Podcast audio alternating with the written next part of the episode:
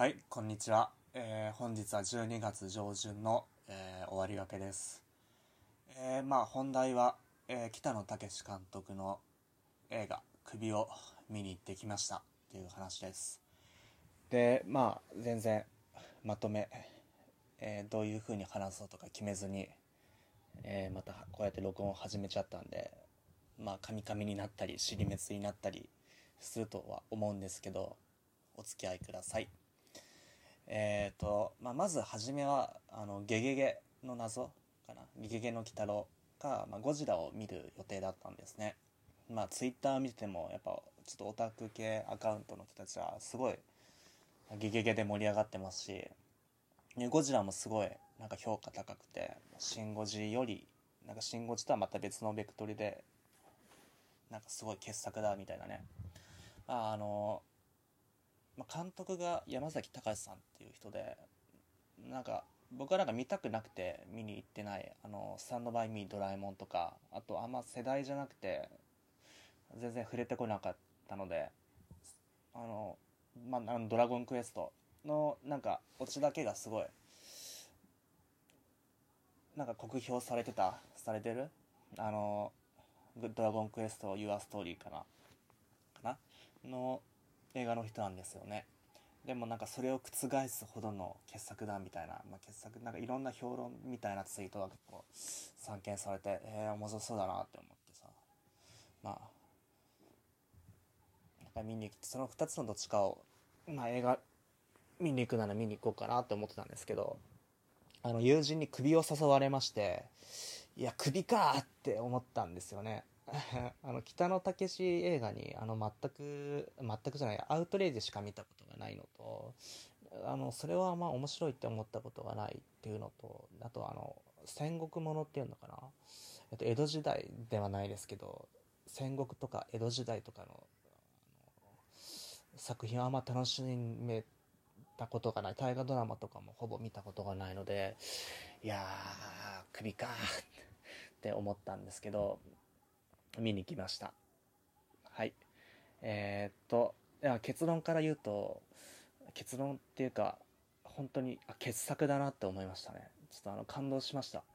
ただちょっと時間が経って思ったのが意外とやっぱ凡作じゃねっていうふうにもなんか思ってます。はい。でまあちょっとこの話はちょっと本題はねもう少し後にするとして、まあ、ちょっと今頭に思い浮かぶ別の話。えっ、とまあこのポッドキャストですね。えっ、とまあ始めたのがいつぐらいだったかな、まあ、ちょっと半年も前じゃないか。数ヶ月前になんとなく思いつきで始めてもともと聞くのは好きで。でまあそっからね、まあ、第1回目だけはなんか十数回十数人にも聞いてもらえたみたいで、まあ、多分ね新しく始めたやつがいるっていうのとかなんかツイッターでねこのポッドキャスト専用のアカウント作ってあのよく普段よく聞いてる人たちのあのアカウントをフォローしたんで、まあ、ひょっとしたらねすごいフォロワー数多い人たちばかりなんですけどあなんか新しい人いてなんかフォローされたんでちょっと見てみるかっていうのでひょっとしたら聞いてくれたのかもわかんないですね。ただその1回目であのあれあの見限られたっていうね。はい。でもそっからちょいちょいちょいちょいあのーまあ、原稿作ったり作らなかったり気ままに録音したりして公開してはいやもう別にこれ公開しなんか恥ずかしいし公開しとくのもなんか嫌だなって思って消したり。そもそも多分俺喋るのが向いてなくて。あのなんか話題はねほんといっぱいある。大きいテーマもあればそれこそねどうせこのテーマについて話すなだったらちゃんとこうなんつうのかな。箇条書きたくさん作るような、まあ、原稿ほどじゃないとしてもね、まあ、原稿みたいなのを作ってやりたいとかえっ、とあとはそこまでないけど、まあ、一つの話題で56分ぐらいで終わるだろうけど話したい話題っていうのも結構話題自体はねそうやってメモにバーってもう結構日常生活暮らしてて再現なく再現ないってほどではないけど思いつくんですけどだから録音するのに腰が重いし録音してもなんかないや別に録音するほどでもねえしなみたいなで一回録音してみて公開してみてあのあの公開停止にするっていうね。はい、なんで、この、ば、あのー、エピソード回が、まあ、あと、まあ、古い循環何番目になってるかとかよくわかんないんですけど、まあ、ちょっとこの、まあ、1、2週間ぐらいかな。まあ、それでもいいやって思って、あの、まあ、とりあえず録音して、まあ、残していこうっていうふうにね、あ、ちょっとなんか吹っ切れたっていうか、だから、ちょっと前みたいに、えっ、ー、とね、敬語で喋って一人称私とかじゃなくて、なんかもうタメ口でもいいやとか思って、はい、タメ口で今喋ってたかな、敬語だったかも。なんかもう、とりあえず、なんか、適当に喋ろう。で、もう公開したままにしとこうって思って、言うので、えっ、ー、と、録音してます。はい。で、まあ、単純に、一番最近何が話題あるかっつったら、まあ、それは首見に行ったことでしょっていうので、もう、大まかなね、でも正直もう感想とかね、覚えてないですけど、内容も。録音ボタン押したっていうね。まあ、正直これ2回目なんですけどね、1回目、あの、ついさっき録音して、8分ぐらい録音したんですよね。で、うちのこの一人暮らししてるマンションの部屋、あの、換気扇の音がものすごいうるさくて、あのまあ、つけてるとゴーって音が鳴り響くんで、あのまあ、消して録音するんですよね。そうすると、シーンとして、なんか一人で喋ってると隣の部屋のおっさんになんか聞かれてんじゃないかっていうのがちょっとね、一人で恥ずかしくなるんで、テレビのね、音量をちょっと大きめにして録音してたんですよね。で、それで、あの、なんか、キャスト、キャストの名前が思い出せなくて、ちょっと一旦止めますねって言って、あの、止めようとしたら、なんかそもそもこの、ポッドキャスト録音アプリが一時停止っていう機能がなくて、あの、もうそこからダウンロード、音声の、ななインポートが始まっちゃったんですよね。でそれで、ああ、まあ、8分ぐらいで、まあ、いっか、まあ、とりあえずつなげればいいか、この後、また録音してって思って、まあ、とりあえず録音した分聞き返してみたら、あの思いのほか、あの、テレビの音が、あの、うるさくて不快だったんですね。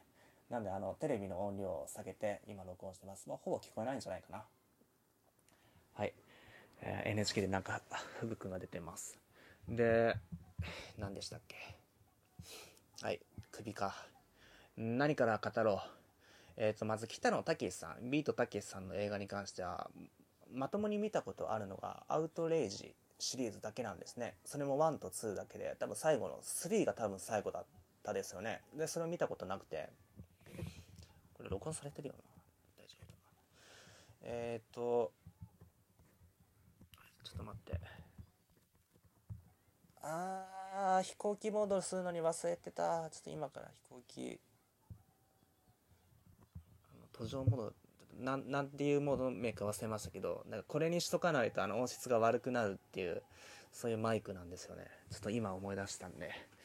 っと今それにしたいんですけどちょっと変な音質かもわかんなかったです。これまでは。はい。でそのアウトレイジしか見たことがなくてでそれもあの地上波放送ですよねもう実際の公開から何年も何年も経ってでしかもその地上波初公開とかじゃなくて、なんかアウトレイジ1と2って結構なんか、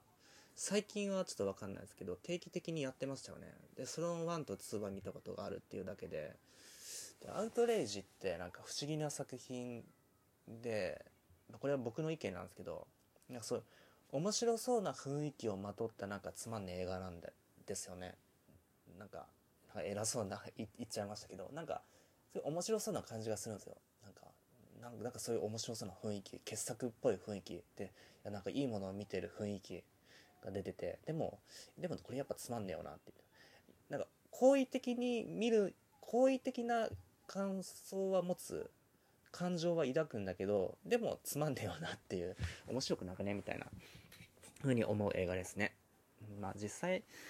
どうだろう。本編を通して見たのは1回とかぐらいずつなのかな。なんか YouTube でなんかこう印象的なシーンとかが載っててそれを見返したりはするんですけどうんいや確かになんか中毒性はあるけどでもそんな面白くなくねみたいな風に思っちゃって。はい。でで初期っていうのかな。そのえっ、ー、と空知音とか菊次郎の夏とかですね。あの辺はあの YouTube の予告編とかを見るとすっごいなんか面白そうに見えるんですよね。特に空知音かな？なんか予告編みたいな公式の動画があって、まあ、それ見るとうわこれ絶対好きだと思うっていうので。だからなんで初期のアウトレイジ以前の作品はすごい見てみたいなとは思ってるんですけど、まあ、なんでちょっとねこの首を今回見たっていうのがきっかけになってちょっとゲオの方のねもう最近はもう近くにあったツタヤも潰れちゃって実物のね DVD レンタルできる場所がなくなっちゃったんで。だよなあゲオ近くのゲオやってるか分かんない。まあとりあえずあの予約はしときました。それはえっ、ー、と予約っていうか借りれる状態になったらメールの通知が来るっていうの。えっ、ー、と、まあ、ソラチネとか、菊城の夏とか、えっ、ー、と、まあ、とりあえず最初の方から5作ぐらい、あま、評判も悪いのも含めて。で、でまあ、首ですよ。えっ、と、まあ、ゲゲゲかゴジラ、それこそ見るつもりだったんですけど、まあ、ちょっとね、ツイッターの、僕のあの、個人的なツイッターの方で、なんか、名古屋弁出てくるらしいな、みたいなことをツイートした、友人がそれを見てて、じゃあちょ、見に行こうぜってことになって、首かって思いつつ見に行ったんですけど、いや、もうほんと見てる、始まってから20分、30分ぐらい経ってから、もう経ってるうちに、もう映画を見ながら、わ、俺は今傑作を見てるんだっていう気持ちになってましたね。感動してます。うわ、俺はこのなんつうのかな多分十あの数年に一度とかあるいはもう北野武監督史上に残る傑作を俺は今見てるんだっていうなんか感動しながら見てていや終わった後ももういやもうこれ傑作だこれ傑作だって思ってもう絵のクレジットが終わって明かりがついていやちょっと隣にもう立ち上がって隣の友人に「いやこれちょっとやばくない？これ傑作じゃない?」って思ってついもう早く口にしちゃって。友人は何とも言えねえとかって言ってたんですけど、まあ、実際あのー、まあ言っちゃうと僕も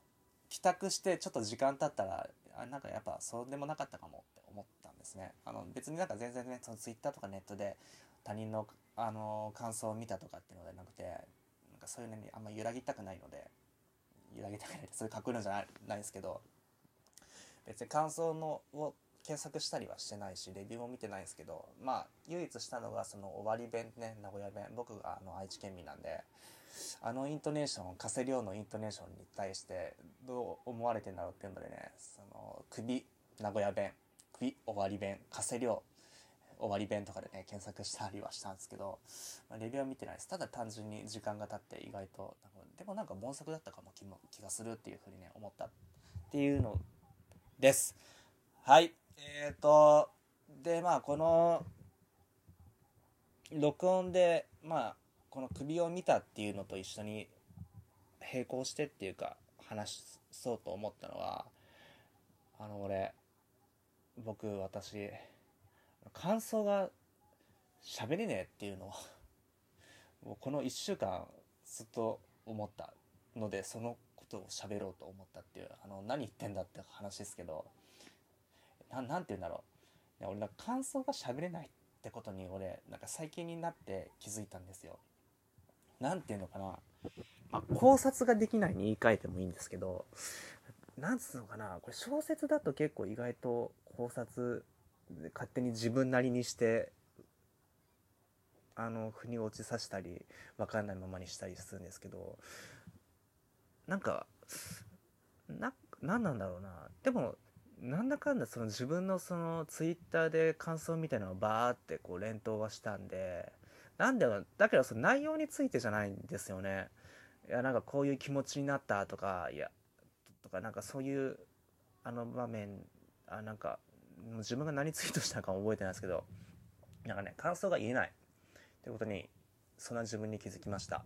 なんであのこの首の感想がないあの言えないっていうね。はい。でまあ首ですね。えっ、ー、とね、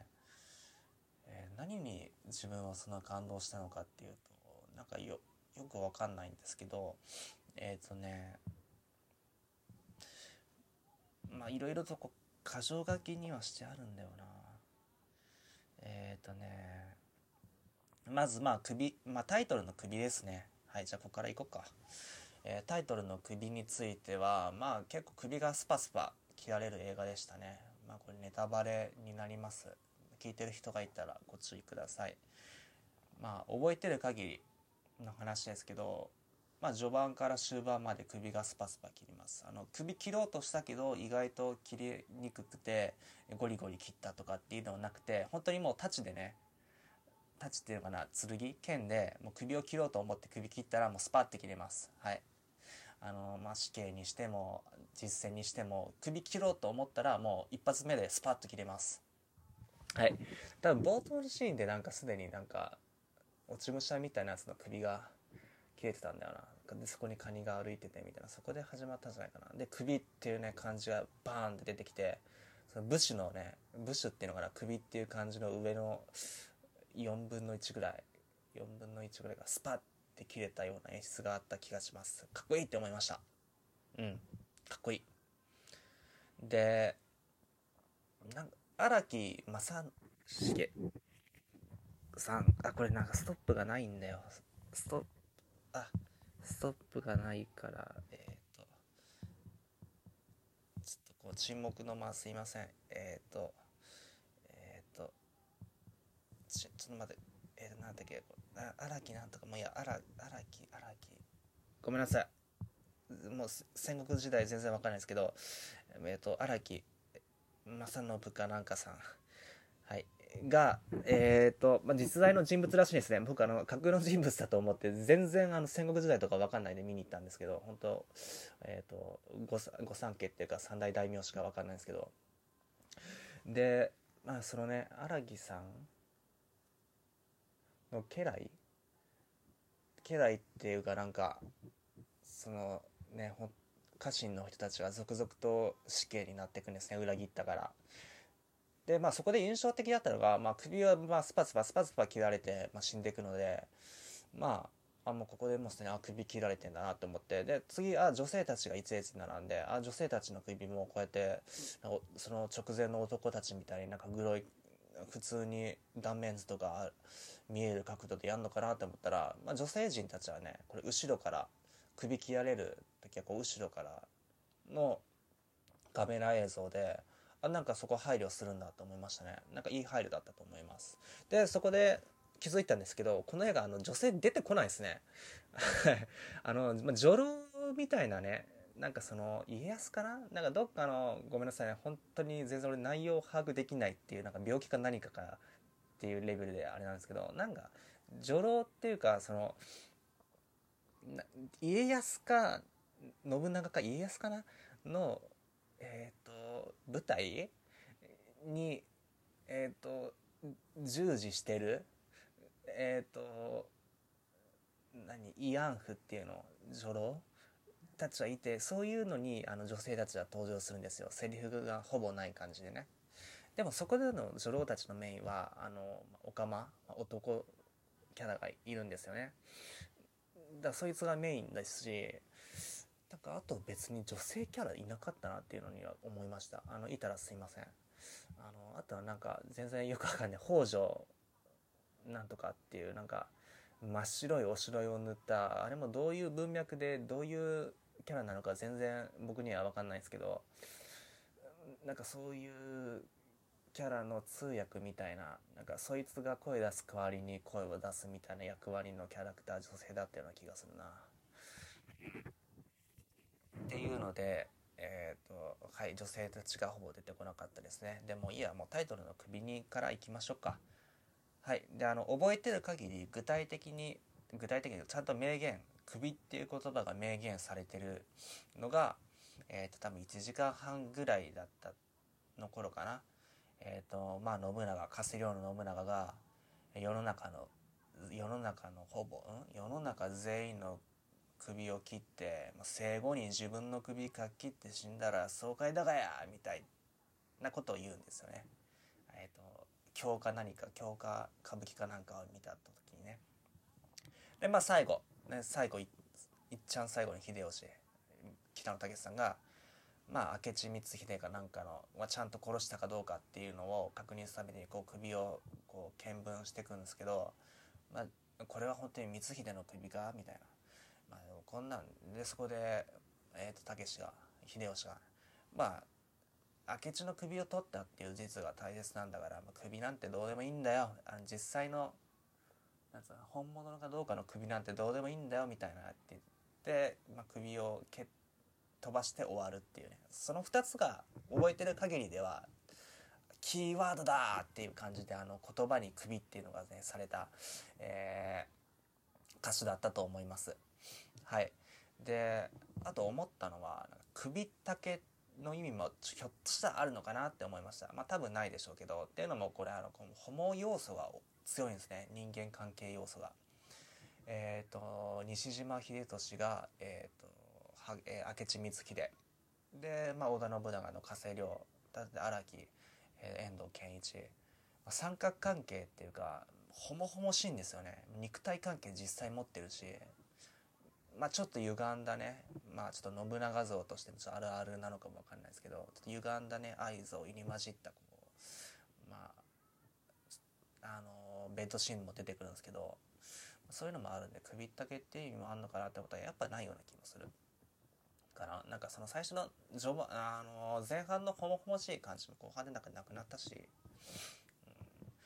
ななんで首のねキーワードとかはよくわかんねえな。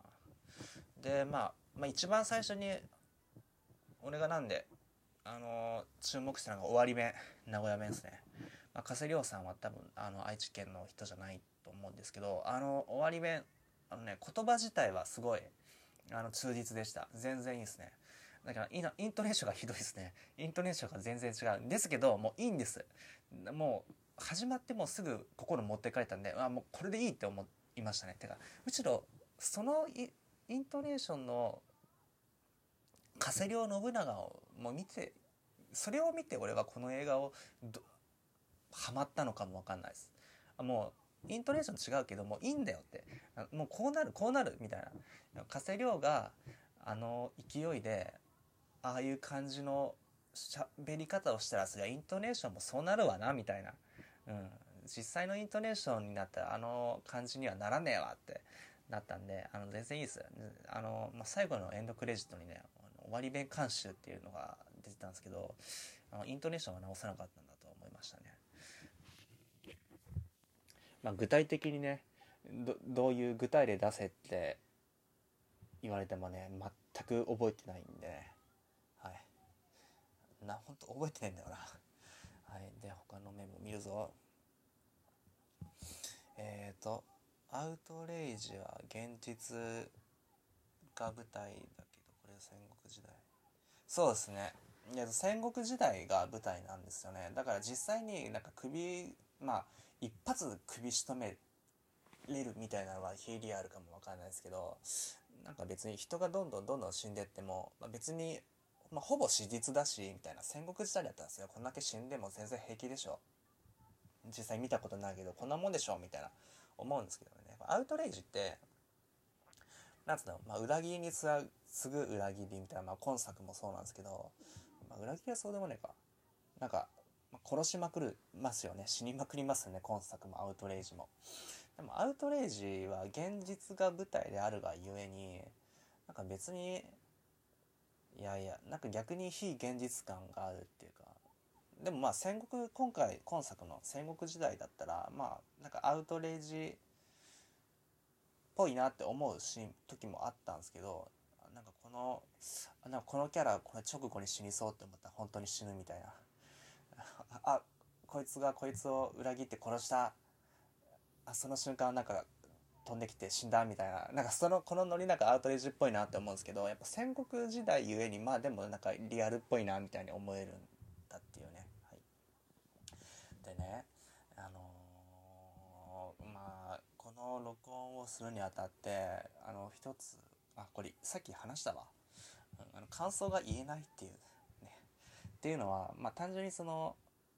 感情自体が続かないっていうのもあるしもう内容を覚えてないっていうのもあるしであの考察ができないっていうかさ例えばこれタイトルが「首」ですよね。でさっきも言ったように明らかにこれキーワードとして使ってるなっていうセリフがまあねさっき言った覚えてるだけでも2箇所ある。で、まあ、序盤も首切り落とされるしあで、ね、例えばえっ、ー、とまあ俳優の名前ちょっと忘れましたけどこう百姓からねこう大名とかにこう成り上がるのを夢見て自分の田舎を抜け出して相手の対象首を、ね、狙ってなんかもうひょっとしたら自分の味方かもわかんねえやつの首切って取ったぞとかっていう使うああれあれは中村獅童かな？とかもいるんだよ。な例えばそのキャラにとって首って言ったら自分を出世するためのツールみたいなものであって信長はさっき言ったように世の中の全員首切って最後に自分首か切ったら爽快だがやみたいな。最後の秀吉は首なんてどうでもいいんだよみたいなね。あそれぞれの意味合いの首があるんだなとかさ。資源にする時も首を切られたり最後の本能寺の変でもね意外とそこあそそのキャラにそんなスパッとやれるんだみたいな死に方する時も首スパーンですもんね。なんかいろんな象徴的な意味があるとは思うんですよ。明らかにキーワードなんですよ。でも考察できないっていうさ、はい、まあ例えばこれ岡田敏夫さんとかだったら絶対この首が何を意味してるのかとかって言えますよね。タイトルの首は何なのかみたいな。で実際の劇中のシーンとかさセリフとかをこうちょっと結びつけたりしてこれはこういう意味なんじゃないかなと思いますみたいにさ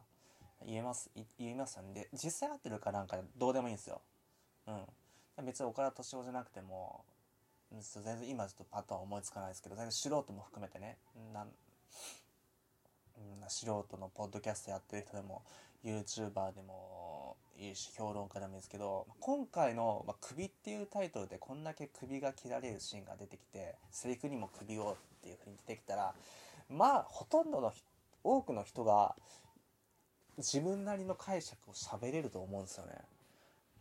僕そういうのあのなんか全然できねえっていうさ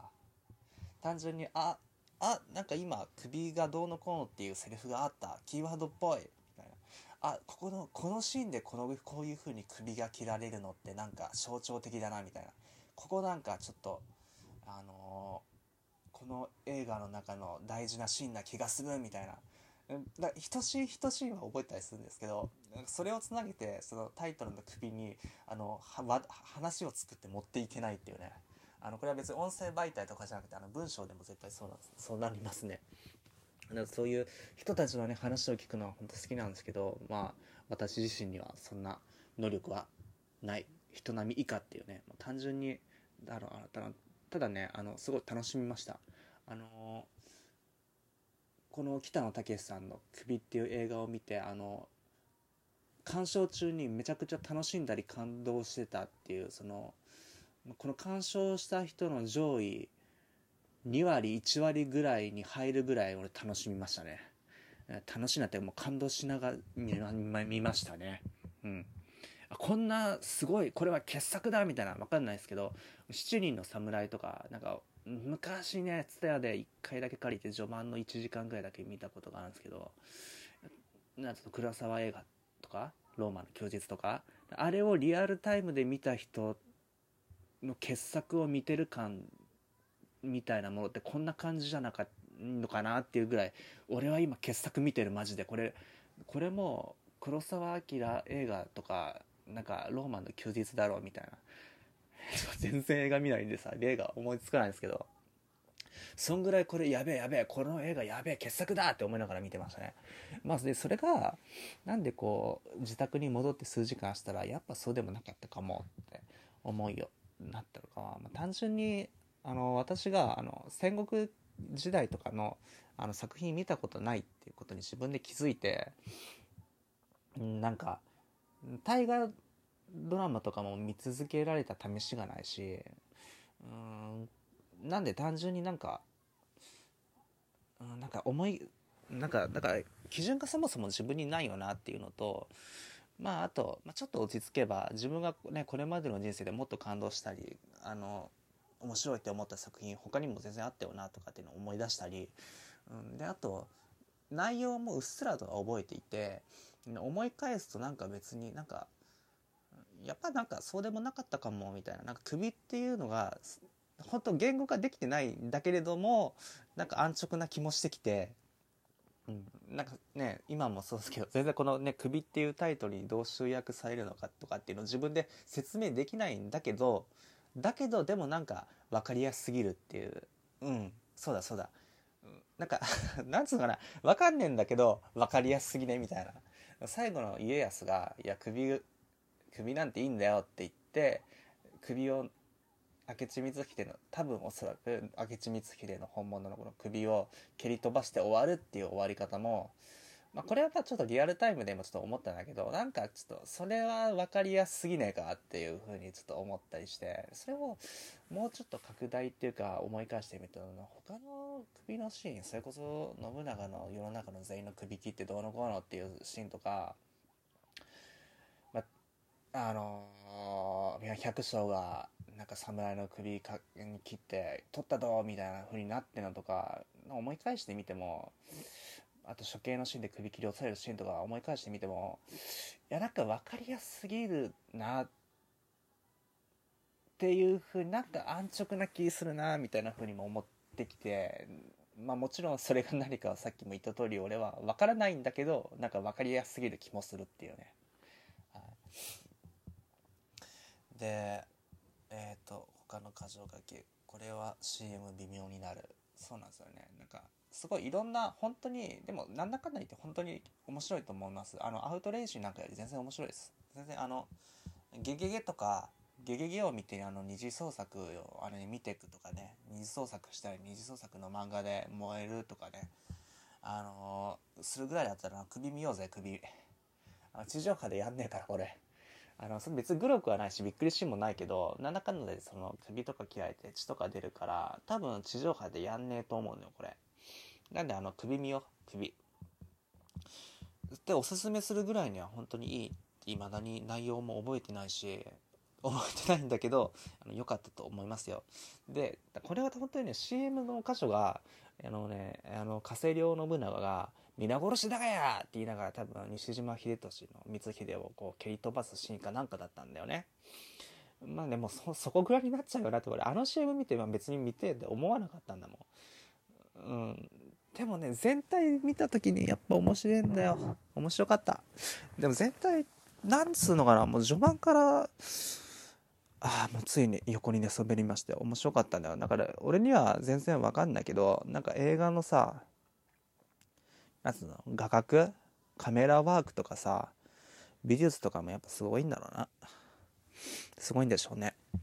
あと最後のクレジットのあの協力会社たちの数もすごかったな衣装協力だけでなんか20社ぐらいあった。ビートたけしてすげえな。だし、まあ、これが最近思ってるのは、今何分だろう。まあ、32分経つ。あちょっとやめとこうか。ちょっとやめとこう。なんか監督、まあ、ある監督っていう名前がすげえ銘打たれるとその監督の手柄になるけどいろんな人の協力があったり意外とそこってあのその監督の手手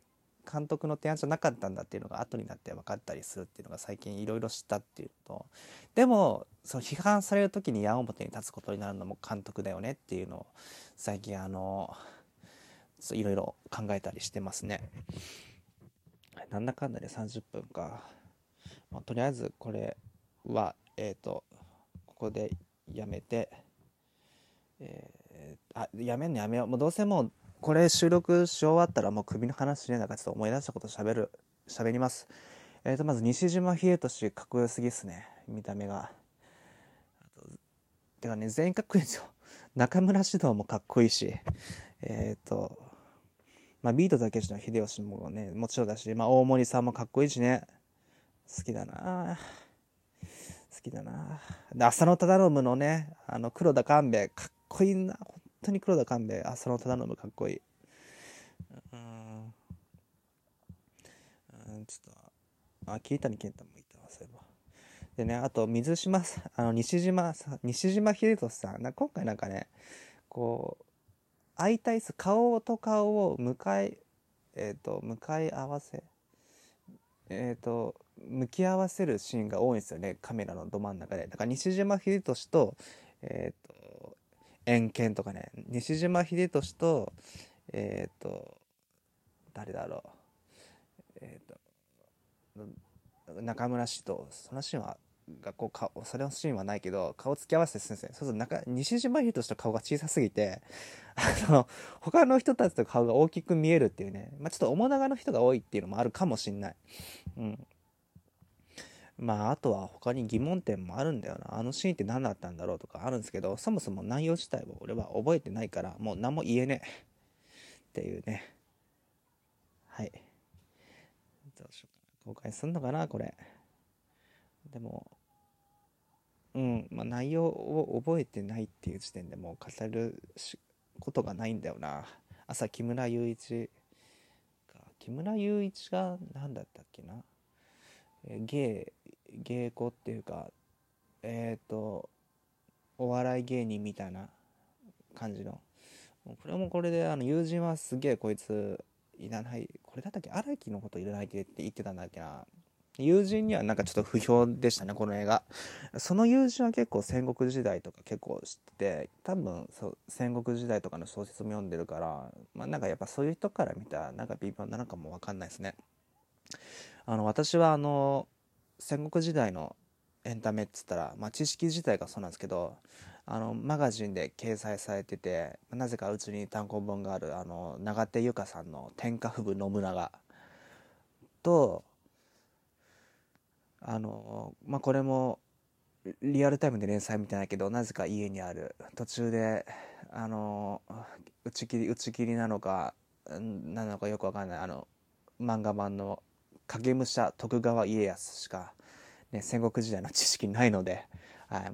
まあ、愛知県民なんでね織田信長や豊臣秀吉徳川家康の大体の人生のね大まかな歴史とかは知ってますけどあんま全然詳しくないんでね、黒田官兵衛とか、もう全然なめなか、あの、名前しかわかんねえっていうね。はい。まあでも、本当にあの、まあ、ここまでもしね、聞いてくださる方がいて、あの、ね、稀有な方がいて、首もまだ見てねえって言って、言うんだったら本当におすすめです。多分地上波でやんないと思うので、